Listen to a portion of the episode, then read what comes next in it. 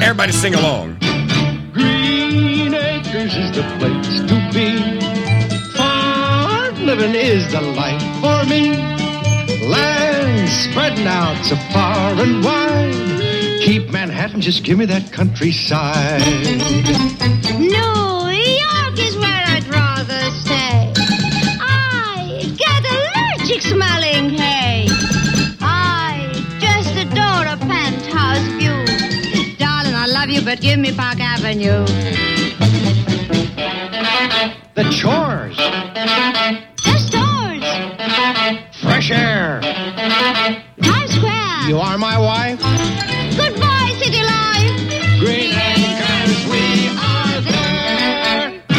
This episode of Free Farm Friday will feature a new guest. Uh, I should just go ahead and call him by the name that all of you were uh, that you heard me say yesterday.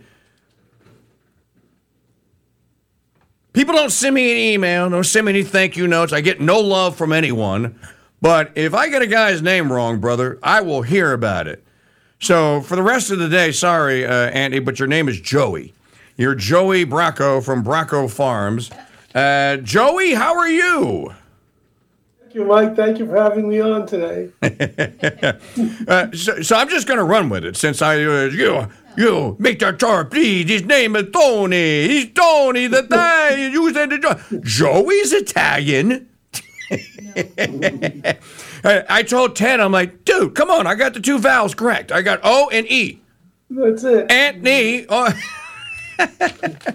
uh, uh, uh, Tony, uh, Bracco Farms. Uh, where might we find Bracco Farms?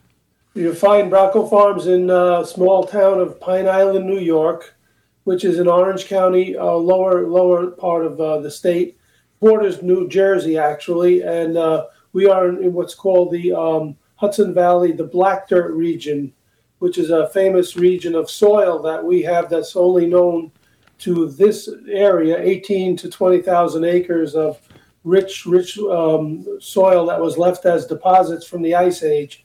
And one of the, the the thing with this soil is because it's so concentrated, there's so much organic matter in it. It's up to 70% nutrients, and some places it's up to 30 feet deep.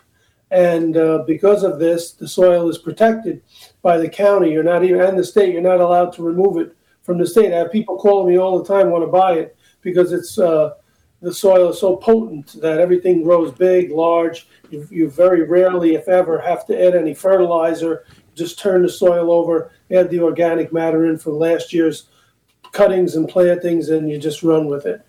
Uh, Andy, I must confess, I never heard of this. And you, when you, when you and I t- talked the other day, uh, you didn't mention it, but I, I was not familiar with Hudson River Black.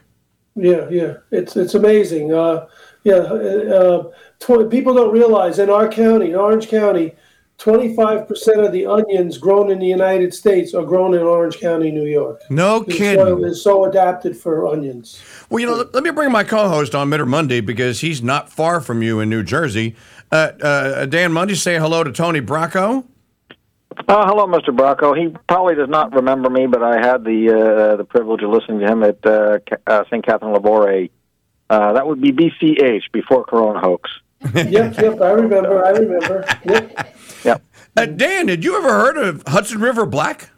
yeah, Black, Oh, yeah, Black I- I've been region, up there. Hudson Valley. Hudson Valley. I'm sorry, Hudson Valley Black. Yes, Hey, hey, Joey. Joey, you'll I- speak I- when spoken to, buddy.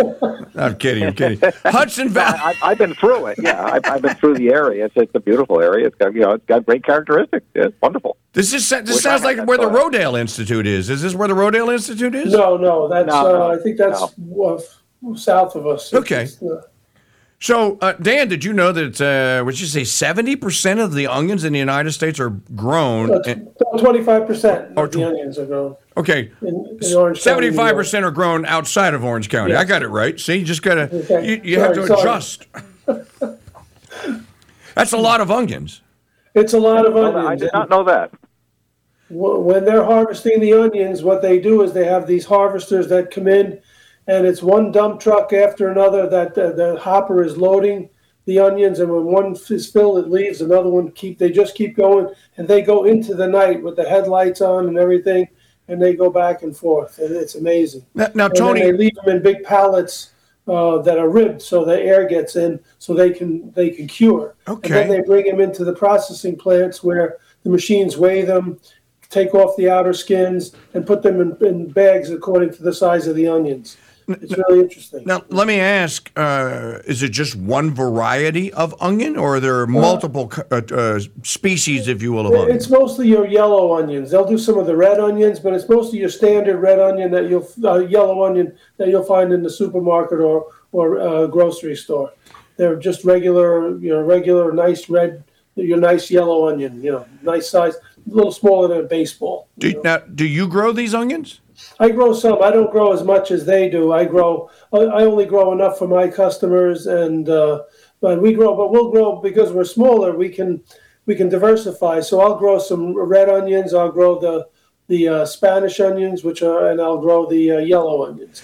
So uh, and then we do shallots too. Okay. So Now, when you uh, say shallot, you're not chive. You mean shallot with the the bulb, right? The shallot yeah, bulb. shallot with the bulb. Okay, right. right, right. Uh, I made the mistake of telling daughter number two to pick me up some shallots because to me, shallots and green onions were all the same thing.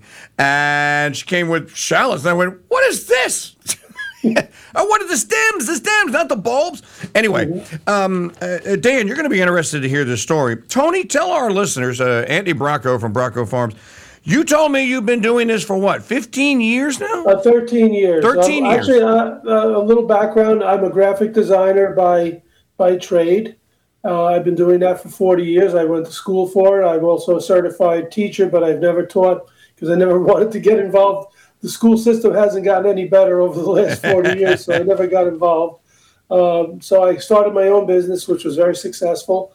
And then about 13 years ago, I, I was um, before that I was a very avid gardener. So I, I and my family has an agricultural background in Europe. So um, I always had the, the the green thumb and the agricultural bug. And I said someday I'm going to find a nice little farm and I'm just going to grow for myself, uh, just to have like a big garden. So I found this farm in um, in Pine Island. Um, it was 20 about 25 acres um, and the price was really good. And I knew about the land being very good. And I said, what I'm going to do is I'm going to just grow on an acre for myself, and I'll lease the rest to other farmers, which I did. Um, so the first year, I didn't realize that how much you can grow on one acre. So we were we had a bumper crop of everything. So I said, I have to figure out how to sell this now because we have so much stuff here. So we were fortunate that one of our first customers that we were able to pick up was a, a, a golf resort near our farm that was looking for somebody to grow naturally, organically, some vegetables. And the chef and uh, the food buyer came over and they liked what they saw and they became our first customer, commercial customer. So then the word of mouth, they started talking to other chefs and it kind of put us on the map. And then we would sell to people at our farm stand. We opened a farm stand. And then we did a thing where we had a CSA where people were buying the shares. So it, it just became a, uh, it just took on a life of its own. And it's now at the point where I sp- uh, split like 50% of my time working in graphics and uh, the rest of the time working up at the farm. And uh, I have a son, my son Anthony Jr. He's um, he was a real. He started. He when we bought the farm, he was six years old. He's 19 years old now. So he had. I think he had such a great experience uh, spending his summers and uh, working on the farm, learning how to drive a tractor when he was 14 years old. Wow. A tractor that has high and low gears and a clutch. So and he did that. Was this a nerve wracking experience? Sounds like it. Yeah, you know, but when they're 14 years old, they think they're invincible, you know. so, you know, but you have to rein him in a little bit. But he's very, even today, today he came back from school. He's, he's in college right now. He's going to St. Mary's College in, in Kansas. Um, and uh, uh, when he came home, we had to do some uh, um, disking and a little bit of uh, brush hogging. So I said, Anthony, you, at Christmas time, you want to run the tractor? He was right out there, just did what he had to do. So, and we also raised a small flock of hens. He wanted to do that in 2015 when he was 12. He asked me if I'd build him a chicken coop, which I did. and then we brought in hens just for layers for eggs, um, and then he would enter them in, in shows, and he he won a lot of ribbons with Hudson, the Sussex County Poultry Fanciers, the Sussex County Fair. He was showing chickens, and uh, so he had a great time. He had, a, you know, I recommend uh, if, if, if it's possible for a young person to to really work on a farm or some sort of business like that, I think it really builds character and it really shows you what life is about. You know? I wonder, Dan Mundy, did you compete against uh, uh, uh Anthony Bracco Jr. in the Sussex, Sussex, Sussex County Chicken Contest? Well, my my son showed sheep and and chickens up at the show there. That would have been around 2008, 2000, say I guess 12 or so, 14. He did win best of show one year, so uh, that's great. I don't know the years overlap, but yeah, I mean, I mean we, we used to go up there all the time. Here is the real uh, encouraging thing about what uh, Tony Bracco is doing with Bracco Farms. By the way, Tony, you're in either really good company or really crappy company because I have an associate's degree in commercial arts. I have been a graphic uh, designer, if you will, and a commercial artist since 1980, mm-hmm. and uh, or 1982 when I got when I got my uh, my associate's degree. I did two years in Votech in high school we had a commercial arts uh, program at Votech, and I, mm-hmm. uh, the the woman that taught me, oh gosh, what was her name? Uh, she was a former head of an advertising agency, and she mm-hmm. was she was uh, the head of the graphics department. So I learned old school, man. I learned quill pens. Yeah, I learned I, I, learned how to use the India ink and you know the the, the rulers that sit, that sit it off the page. Can tell you the difference between cold and hot and hot and uh, warm press board. I can uh, give me a color wheel and, and red, blue, and uh, yellow paint and some black. I can make any color that you want. Mm-hmm. Uh, you know, we were taught the old school way. You know, you actually yep. had to learn how to how to make things and how to make colors and why a certain color was a certain color and uh, perspective, three point perspective. Um, uh, I learned all this. You and I are about the same age. So, yeah. Uh, yeah, we learned all that. We had I've used it my whole life, Tony. I've never stopped being an artist. No, I, I still do it. I still do a lot of work. Um, and it's you know, unfortunately it's all on the on the computer now. But we did everything with rapidographs and we had to do everything with this. That was an invention of rapidograph. It let you cheat. mm-hmm. yes, we used to do all that still handwork, everything with the, like you said, illustration board, cold press board.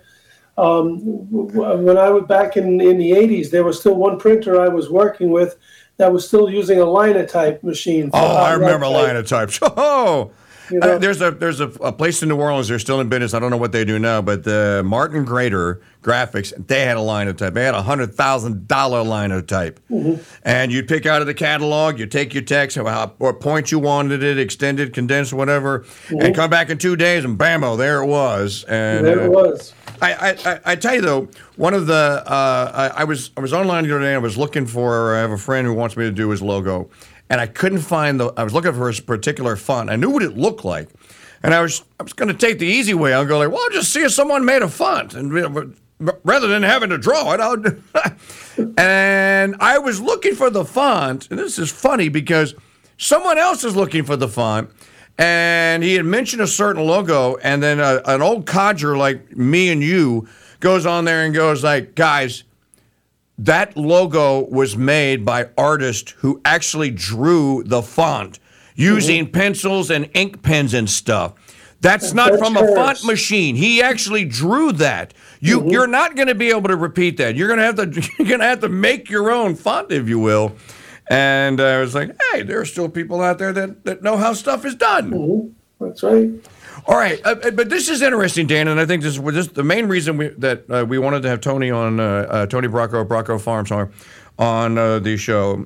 Besides that, he's a friend of Caesary and he's a friend of Ted. We're going to forgive you for being a friend of Caesary's and, and, and for encouraging him to keep doing what he's doing because someone needs to tell him to stop.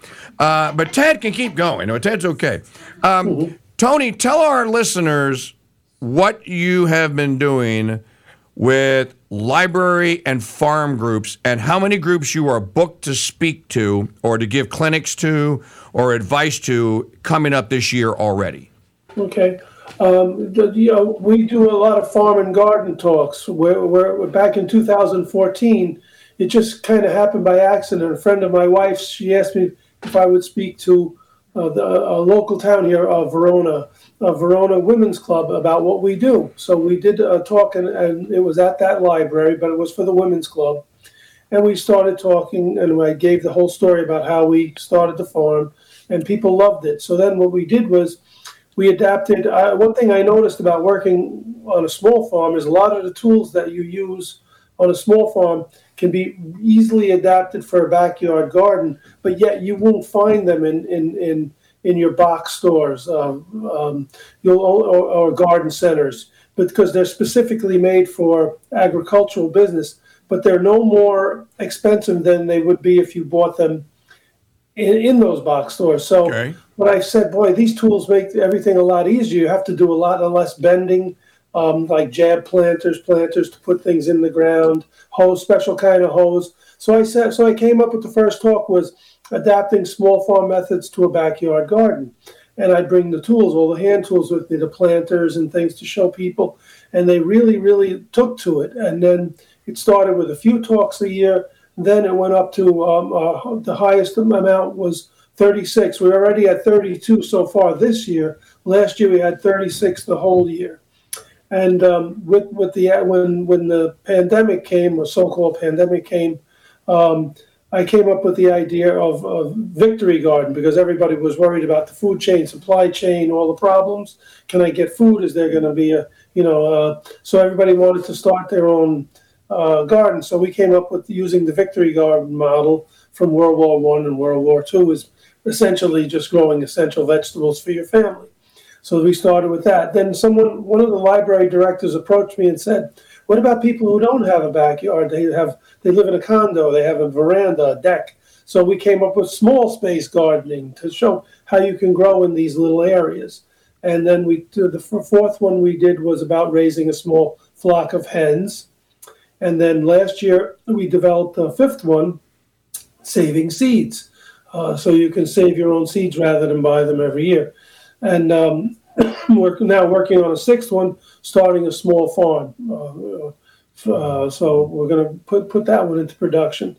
But they've all taken off. Um, we're doing, like I say, most of our talks are live. There are a few where they're far away from us, where the libraries would say, "Don't come out here, just do it on Zoom." So we do it on Zoom, but they're very well received. We get about fifty or sixty people per um, per talk, and sometimes more.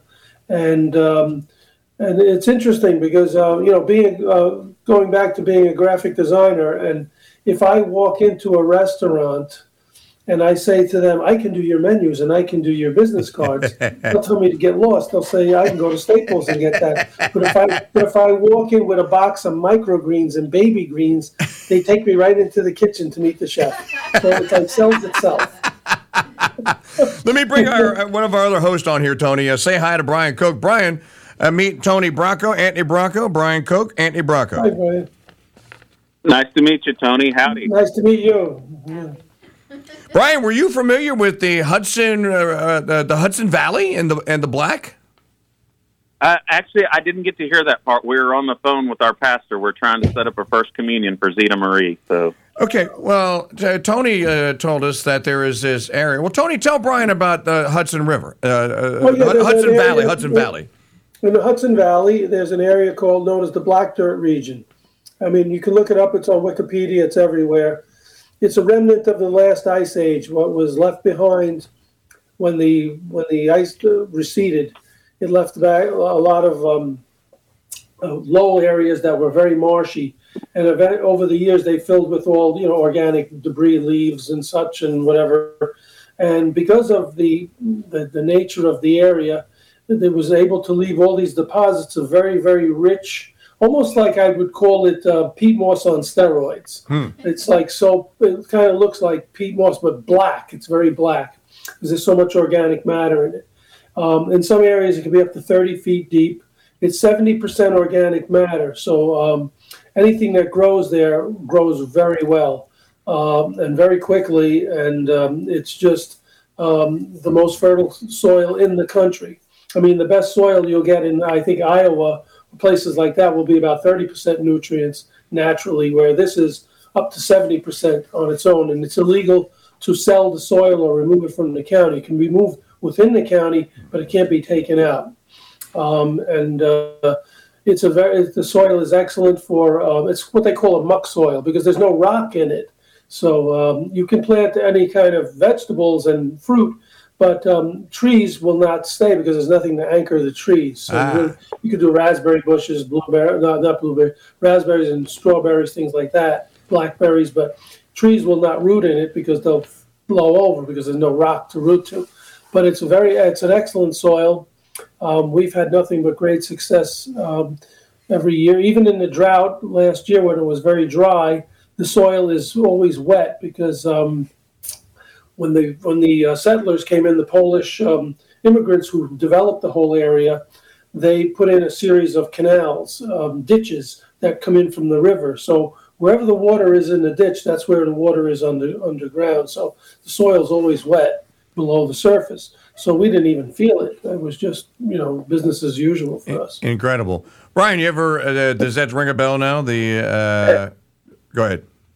I, I you know, I, you know, I, that, makes a lot of sense because you know when we when we studied history and and you know when they're you know settling New York and stuff, there was it was definitely a breadbasket region. So, I mean, it, it, it's like you know with a lot of your river bottom, uh, they're they're very you know fertile and everything, and then this just seems like you know even you know even more.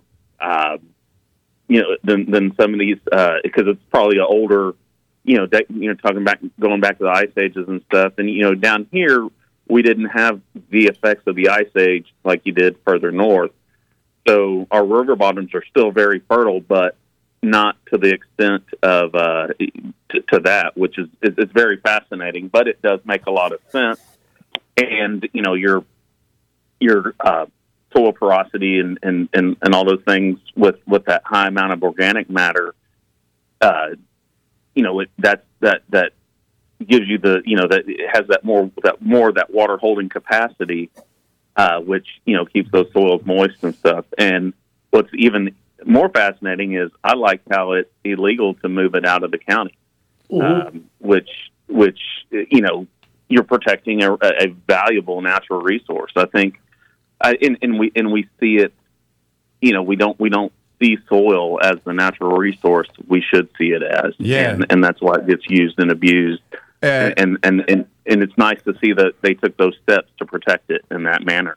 Yeah, and um, just listening to the conversation here on Free Farm Friday, let me bring Dan Mundy back in.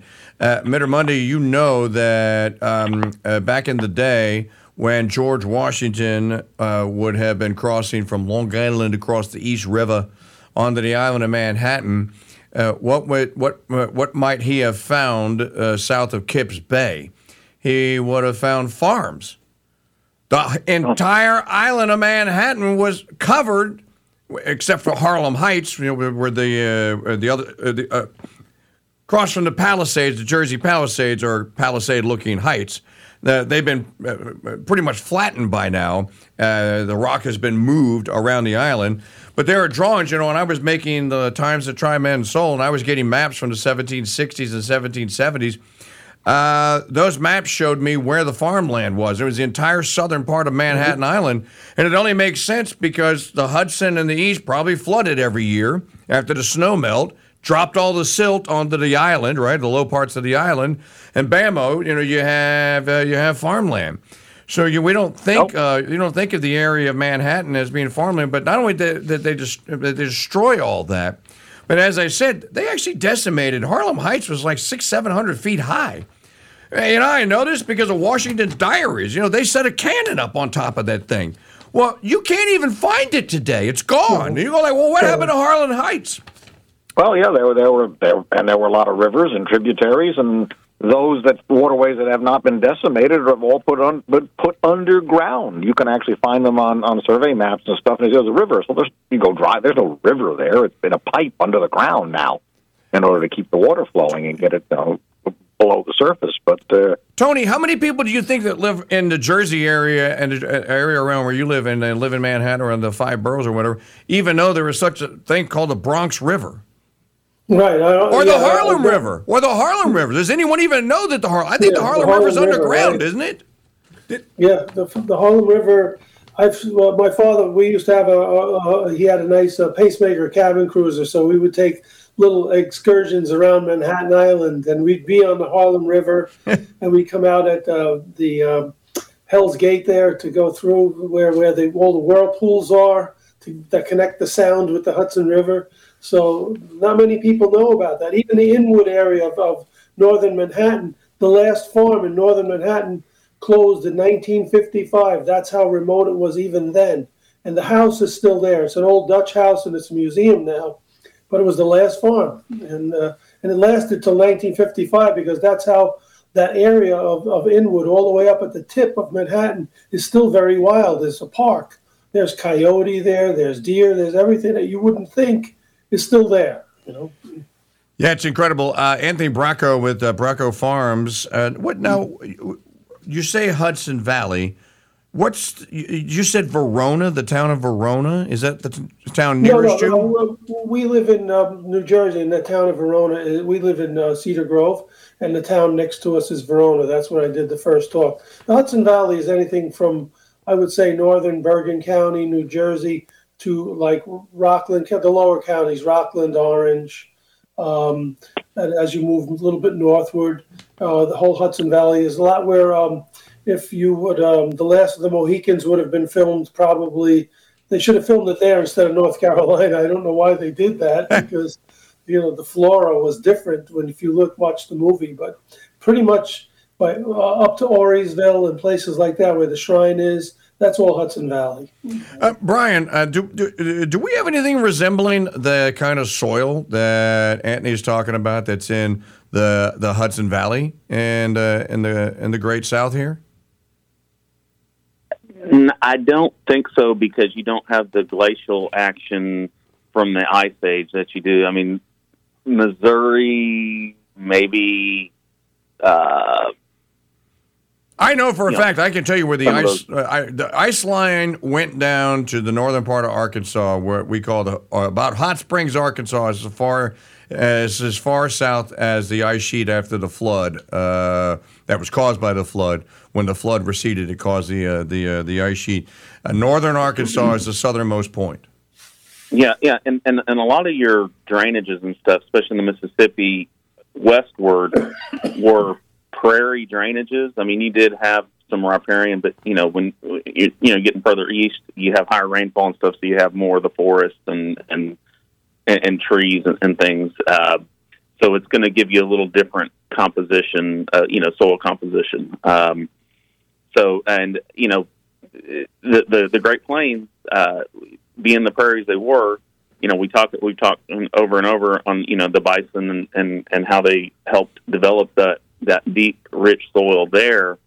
It is you know been just a little you know a little different just because you have you know the the uh, you know forest soils and prairie soils are different, but you still have the same concept or the same idea of the the high organic matters or high organic matter levels that uh, gave you that rich soil. But uh, to answer the question, probably uh, in the in the deep south, no, there, you don't have that. But as you get closer to maybe some of the forested areas and stuff, you do have the richer soils and stuff. And uh, you know, even our even these uh, clay soils we complain about still had a lot of function and, and things.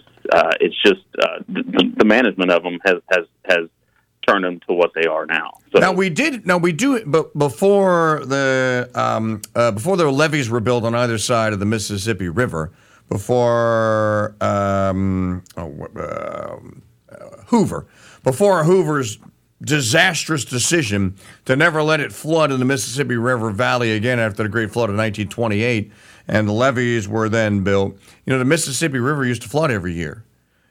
Snow melts up in Minnesota, Canada, uh, Iowa. Get, it, it runs into the river. Uh, there's a natural ebb and flow, right? So the Mississippi River Valley used to flood. It was flooded with silt, nutritious uh, silt every year. It's kind of a black soil, not like not like what Anthony's describing, but uh, but the Mississippi River Valley, you know, was, it was famous. You could actually uh, probably see this if we had satellites back then. You could see the green around two, three hundred miles on either side of the of the Mississippi River. You could see this, and this is why the plantations, cotton plantations, the sugar uh, sugarcane plantations, then the tobacco plantations, why they flourished along the river, because they knew it was going to flood every year, and they timed their planting. Wait for the flood; it'll recede. Now the ground is is is reinvigorated, and bam, you got your natural fertilization. You don't have to add anything to it. So we kind of do have that Mississippi River Valley. Uh, Tony, a, a question uh, that people are going to be asking, um, if they haven't already asked, uh, in the uh, the Hudson Valley that you're describing here, are folks practicing regenerative farming? Are they regenerating the land, or are they tilling it? Um, there, you know, there, there's a big thing now with with tilling to till or not to till. Um, uh, there's a book that I have. I just happen to have a copy here. Um, a book that was written in in the late 1930s, early 1940s by a man named Edward Faulkner. He was an agronomist for the for the federal government. Plowman's then he- Folly, for those listening, Plowman's Folly. Plowman's Folly. And what he said was, you know, using those uh, moldboard plows were destroying the soil, and that's why we had the Dust Bowl, and that's why because we were plowing too deep. But uh, so what his what what he came up with was instead of plowing, you should just disc, and discs are a series of uh, uh, wheels. Some of them are serrated, some of them are just regular Right? that you pull behind the tractor just to kind of fluff the dirt up and just to kind of turn over a little bit of it. And that's what he advocated. He did a lot of studies, and it's in the book. The book, uh, you know, uh, and we prac- we use his. We were inadvertently using his method before I read the book, which essentially what we do is we just knock everything down with the with the brush hog, leave it there over the winter. All the stems and the leaves and everything from the, all the tomato plants, eggplant, the zucchini, the corn, grind it all up, let it sit there. It rots away, and then in the spring we just go over with the discs in a, in a crisscross uh, 45 degree manner, just to break it up and introduce that into the soil. Um, and and then then from there we do our uh, planting and um, and I, I that's what the kind of what we practice. Uh, some people still plow a lot. I see, but most of the conventional farmers we're, naturally grown, so we kind of do little things a little bit more, you know, naturally and organically. Um, a lot of some of them still plow, um, but most of them, I say, now people are learning that you the less you disturb the soil, the more results you're going to get. And I see that with the smaller farmers, not so much with the bigger farmers. The bigger farmers are, you know, they're kind of locked in their ways and they just do what they have to do to, to get things done quickly. And they're doing monoculture, probably. Yeah, a lot of monoculture farms. Yeah. Yeah. you'll have farms there that just grow squash, farms that just grow soybeans, farms that just do um, just do uh, the onions. So um, you know, but we we grow all different types of vegetables. So we're constantly rotating the crops every year. A lot of these guys they don't rotate; they'll just put clover in, and then to reintroduce some nutrients, and then and disc that in, and then go and replant the next year. So they work the soil a lot harder than we do. Well, at least they're doing the clover. Brian, that sounds pretty regenerative to me. Yeah, a lot of Well, them do the clover because a lot of them are finding out the chemicals are detrimental to not only to the ground but to themselves Right. and uh, to their families. So they are and they're expensive now. So the clover's not expensive. So they put clover down in the fall. In fact, one of the, my neighbors who rents my six acre field to do his onions, he he already put the clover in, and the clover's died now, and he's going to just uh, disc it in and then plant the onions again. So. So- um, So, Brian, Oh, let- let, me get your, your comment on it. Thank you, Anthony. Uh, Brian, that sounds pretty regenerative to me. Yeah, it's it's it's a good it's a definitely a good start. You know, I'd like to see like to see a little more diversity in the mix. You know, clover's great, uh, but uh, if you you know a little bit of rye or you know cereal rye and stuff, you know, helps keep that soil armored as well. But um, you know that that that reduction of disturbance does help so much, and uh, you know, I you know if if I need to use tillage, I do. But you know it's always it's always you know you always have to keep it in the management option you know and if, if you're getting into these bigger farms you know you might have a wet harvest time and you might have rutted up your field or something and you might have to pull that disc out to smooth out those spots. But as soon as you do you, you know you plant that get that cover crop back in there pretty quickly to start you know repairing things and and, and everything. Uh and you know we you know we can't. I, I don't think we can uh, ignore you know using our animals. You know, if, if you've got chickens, use them. If you've got the if you've got cattle, use them. You know, because they're good. They they help cycle those nutrients and break down those those things faster Yep. Uh, uh, in that system. uh, uh, Dan Mundy, uh, Plowman's Folly. Did you know the book? No, I did not. I'm going to look it up. I've never heard that one, but uh, I love. You know, I love the older books too. So, I mean, especially somebody who recognized things before it was fashionable to recognize, or or was not afraid to say anything about it when it wouldn't have been the fashionable thing to say. Well, when, when Anthony flashed the book up, the first thing I thought was, oh, I bet that's in Mitter Mundy's on Mitter Mundy's USB drive. Nope, nope, nope. But it will be. All right, You Tony. can still get the book. It's easy to get. You get on Amazon or Abe's Books. Very easy to get. Um, and uh, there's a so it's not a difficult volume to pick up. There's another great book that I have that my wife found for me um, by E.P. Roe, the writer. Uh, he was a Hudson Valley writer, and he was he wrote a book called Raising Small Fruit. And he started. I think he wrote the first edition in the 1880s, and it was all about growing small fruit in the Hudson Valley. So he's describing the farms in northern Bergen County, Rockland County, Orange County from back in the 1880s to how they would plant strawberries, blackberries, raspberries, and blueberries. And he wrote a whole book on this, and it's such interesting reading because a lot of the places I'm reading about are places I visit all the time, and we're going back to the 1880s. And that book is still in print, you know. So, Dan Mundy, what is the book that uh, that you recommend? It's uh, uh, some the, the the one where you can do it. You can do a farm with less than an acre. Oh, the, the have more Excuse plan. me one second. I want to get Yeah. another book. They they have more plan. Yeah, that's it.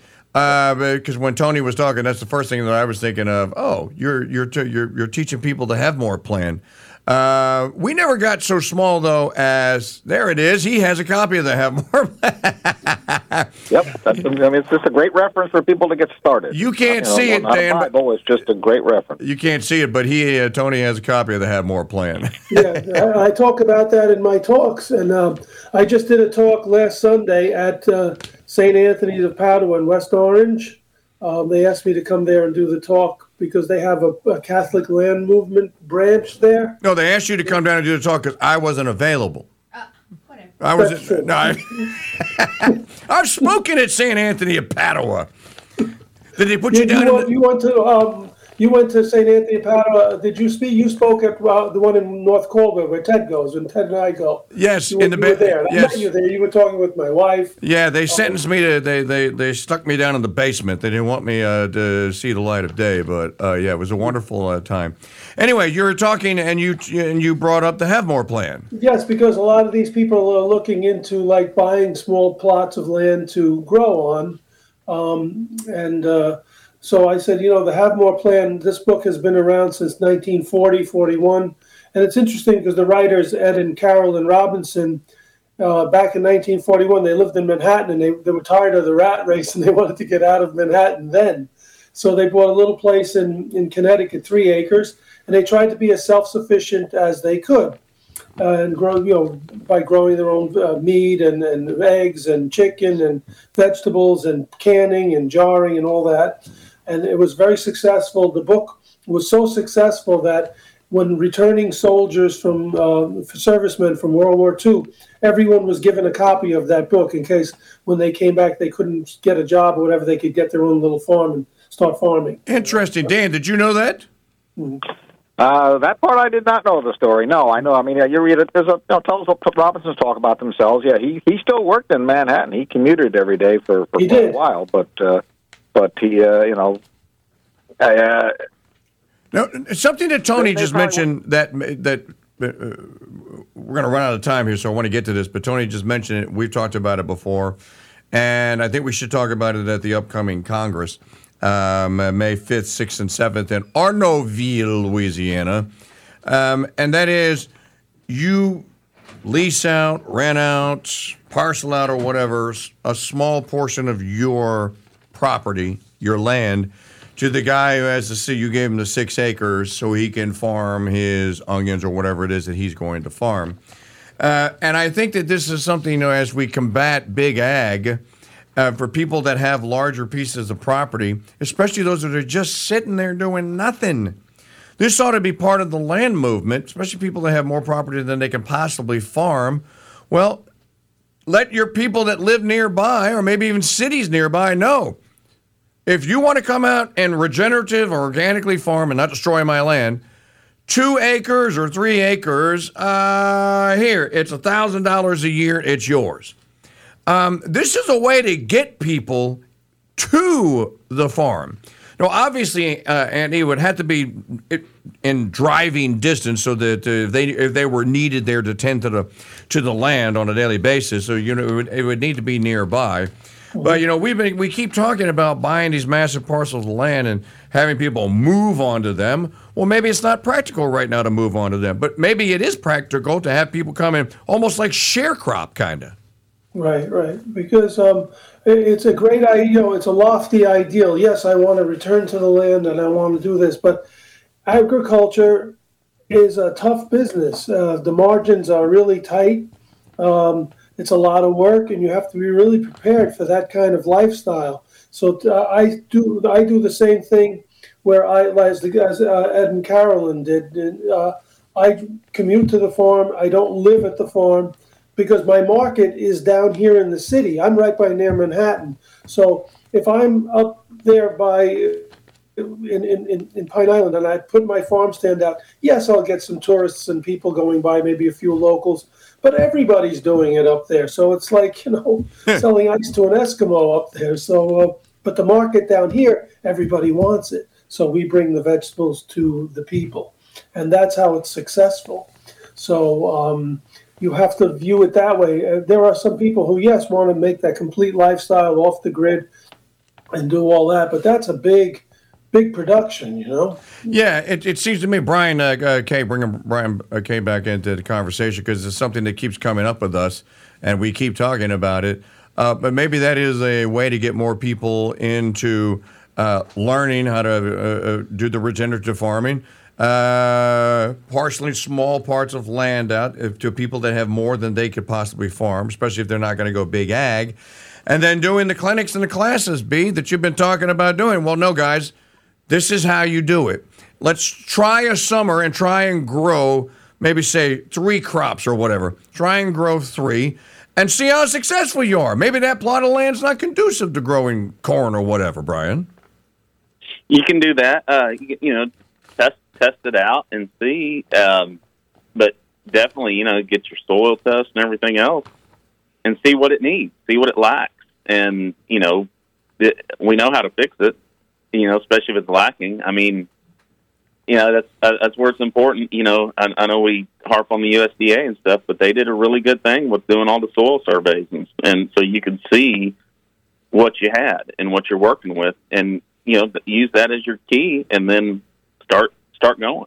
And you know, it's not it's you know what's not going to work is if you don't try anything, and that's what we have to we have to get past that. You know, that fear of of of well, basically the unknown because we're we're stepping into something new. Fortunately, you know, I've been kind of doing it for years, and it I hit the you know I found the regenerative you know answer, and it it, it filled a lot of gaps in you know in, in in what I was doing wrong and stuff. So you know, there's there's definitely the answers there, and you know, fortunately we have people out here. You know, you know, it's awesome to hear Tony talk and and hear him what he, what he's doing and stuff because that that just shows there's more people out there willing to help other people so we can get this thing you know because you know we we we don't know what the future is going to bring but dang if we know how to do one or two of these little things and our neighbor knows how to do one or two other things and you know we can we can build on that and that's how we build this community.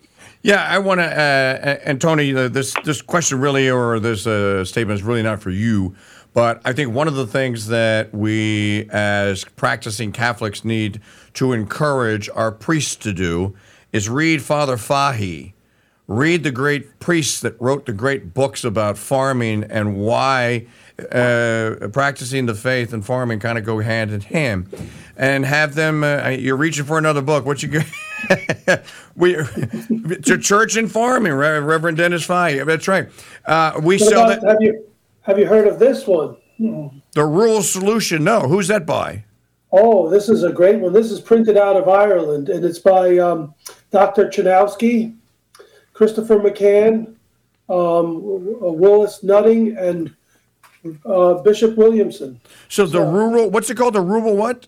Solution. The rural solution. Uh, I think one of the we should be buying uh, uh, Father Fahey and the rural solution books for priests. Stop buying them Bibles and stuff, and send them farming books. Because if they start talking about it from the pulpit, where you, are getting a lot of your, your catechism and your inspiration to do things, uh, I believe, and those priests did. I mean, the the, the bishop in 1968, the bishop of Montreal uh, or of Quebec, uh, the archbishop of the uh, of Quebec, actually wrote a pastoral letter to all the uh, uh, all the citizens, the Catholic citizens of Quebec, and and especially the farmers, pleading with them to not flee the land pleading with them to maintain the agrarian lifestyle for the sake of their kids and their grandkids in the future. That if they if they left it, it would never return. Um, and I think that, that, that the clergy has a big role in this. Um, and uh, to my knowledge, I may be the only people that's actually tasking them and challenging them. Hey, Padres, some of this is on you. And it is good for the soul. And it, it, you can't teach some catechism. Our Lord teaches through agrarian methods with the mustard seed and the seed that falls in, the cockle and what have you here. So I, I think we need to encourage the, the, the clergy, the religious, not just to, uh, uh, to, to, to look for organic or regenerative farming foods, but to encourage people to do it themselves as part of practicing the faith. Mm-hmm. I mean, uh, the, uh, you know, I was discussing that with Father Robinson about. Uh, Oh, man, by the way, I love Father Robinson. Father Hi, Father Robinson. he comes to the farm. I have a picture of him on the tractor. So. so you were talking to Father Robinson about what do you? What did you? What was the conversation? we were talking about how if you just follow the gospel for uh, agrarian advice, you learn how much to pay the workers. you learn where to plant the stuff, not by the rocks, not in the road, not where the thorns are. You know, you learn you learn all about uh, harvesting. You learn about um, you know the mustard seed will grow into a big tree. You learn everything. It's like it is a a roadmap for life. Uh, you learn about the wine, you learn about the grapes. And he said, You know, Tony, you're right. You learn. So I said, But he does, he promotes from the pulpit. He promotes Good. a lot of agricultural um, ideals. And he, he even talked about we should do some sort of um, conferences at that St. Anthony's that where we bring in people and experts to talk about. I've done the talk there. I've done the talk in Ridgefield for Father Violette up at the Priory. Two times I've done that. That's fantastic. So, uh, um, so uh, actually, last year we planted the garden up the Priory. My son and I, they asked us to come up and do the garden, the vegetable garden for um, with bro- with one brother Benedict to help him, and we came up with the planters and everything. We put everything. We got the seedlings, and we planted the whole thing uh, for them in um, back last June because they have that beautiful 13 acres up there. But I, I was telling him, I said, you have 13 acres, and it's not, a lot of it's fields. You're not doing anything here. Get some chickens, do something. You know? do something even if it's not right. All right, we are out of time. Where can people find you, Anthony Brocco, Anthony slash Joey Brocco? Just at my website, uh, broccofarms.com. It'll take you to the Facebook page, uh, to our blog, to everything. Um, It's two C's. us. Two C's, B R A C C O. B R A C C O. Rocco Farms. Broccofarms.com. Very simple. All right, Um, Tony, uh, thank you very much for uh, visiting with us, and we will stay in touch and look forward next time uh, I'm up in Jersey to seeing you, and next time I'm up in Jersey to seeing your farm. I will. I, I, Yep, I- absolutely. Welcome anytime, you know. all right, thank you, Tony. God bless Yeah, you, brother. thank you so much for having me. All right, uh, Brian and Ted, we uh, we're out of time. We got to roll on out. Thank you, two guys. Uh, another discovery, another great farmer, another uh, someone who's trying to do it right, and this in New Jersey and uh, um, and, and Lower State New York. No, it's great. I, I I hope he can inspire the people because they are all gung ho until they find out they have to do it every day. Yeah. well, uh, tomorrow, uh, Brian and I are, uh, are in planting season. We will be planting, and uh, I've uh, I got a, I got a big work day ahead. So uh, let's all say a little prayer to Saint Isidore to to help us and get the crops in the ground and to bless them, and that may we have actual rain this spring and summer, Mister Coke. Amen. I, I you know we I thought we had a good chance last night and it passed us by, but that's okay. Yeah, I, I, I'm know, starting to get nervous already. We've had like five days of no rain. I'm going like, oh, it's going to do it again. They're going to, it's, we're going to have another drought. Look, guys, I got to go because I'm keeping the the trains have got to run on time and not jump the rails. God bless you guys. We'll uh, we'll, we'll we'll be talking, but we'll see you next week. Yep. God bless bless everybody. Mike. Take care. All right, thank you very much.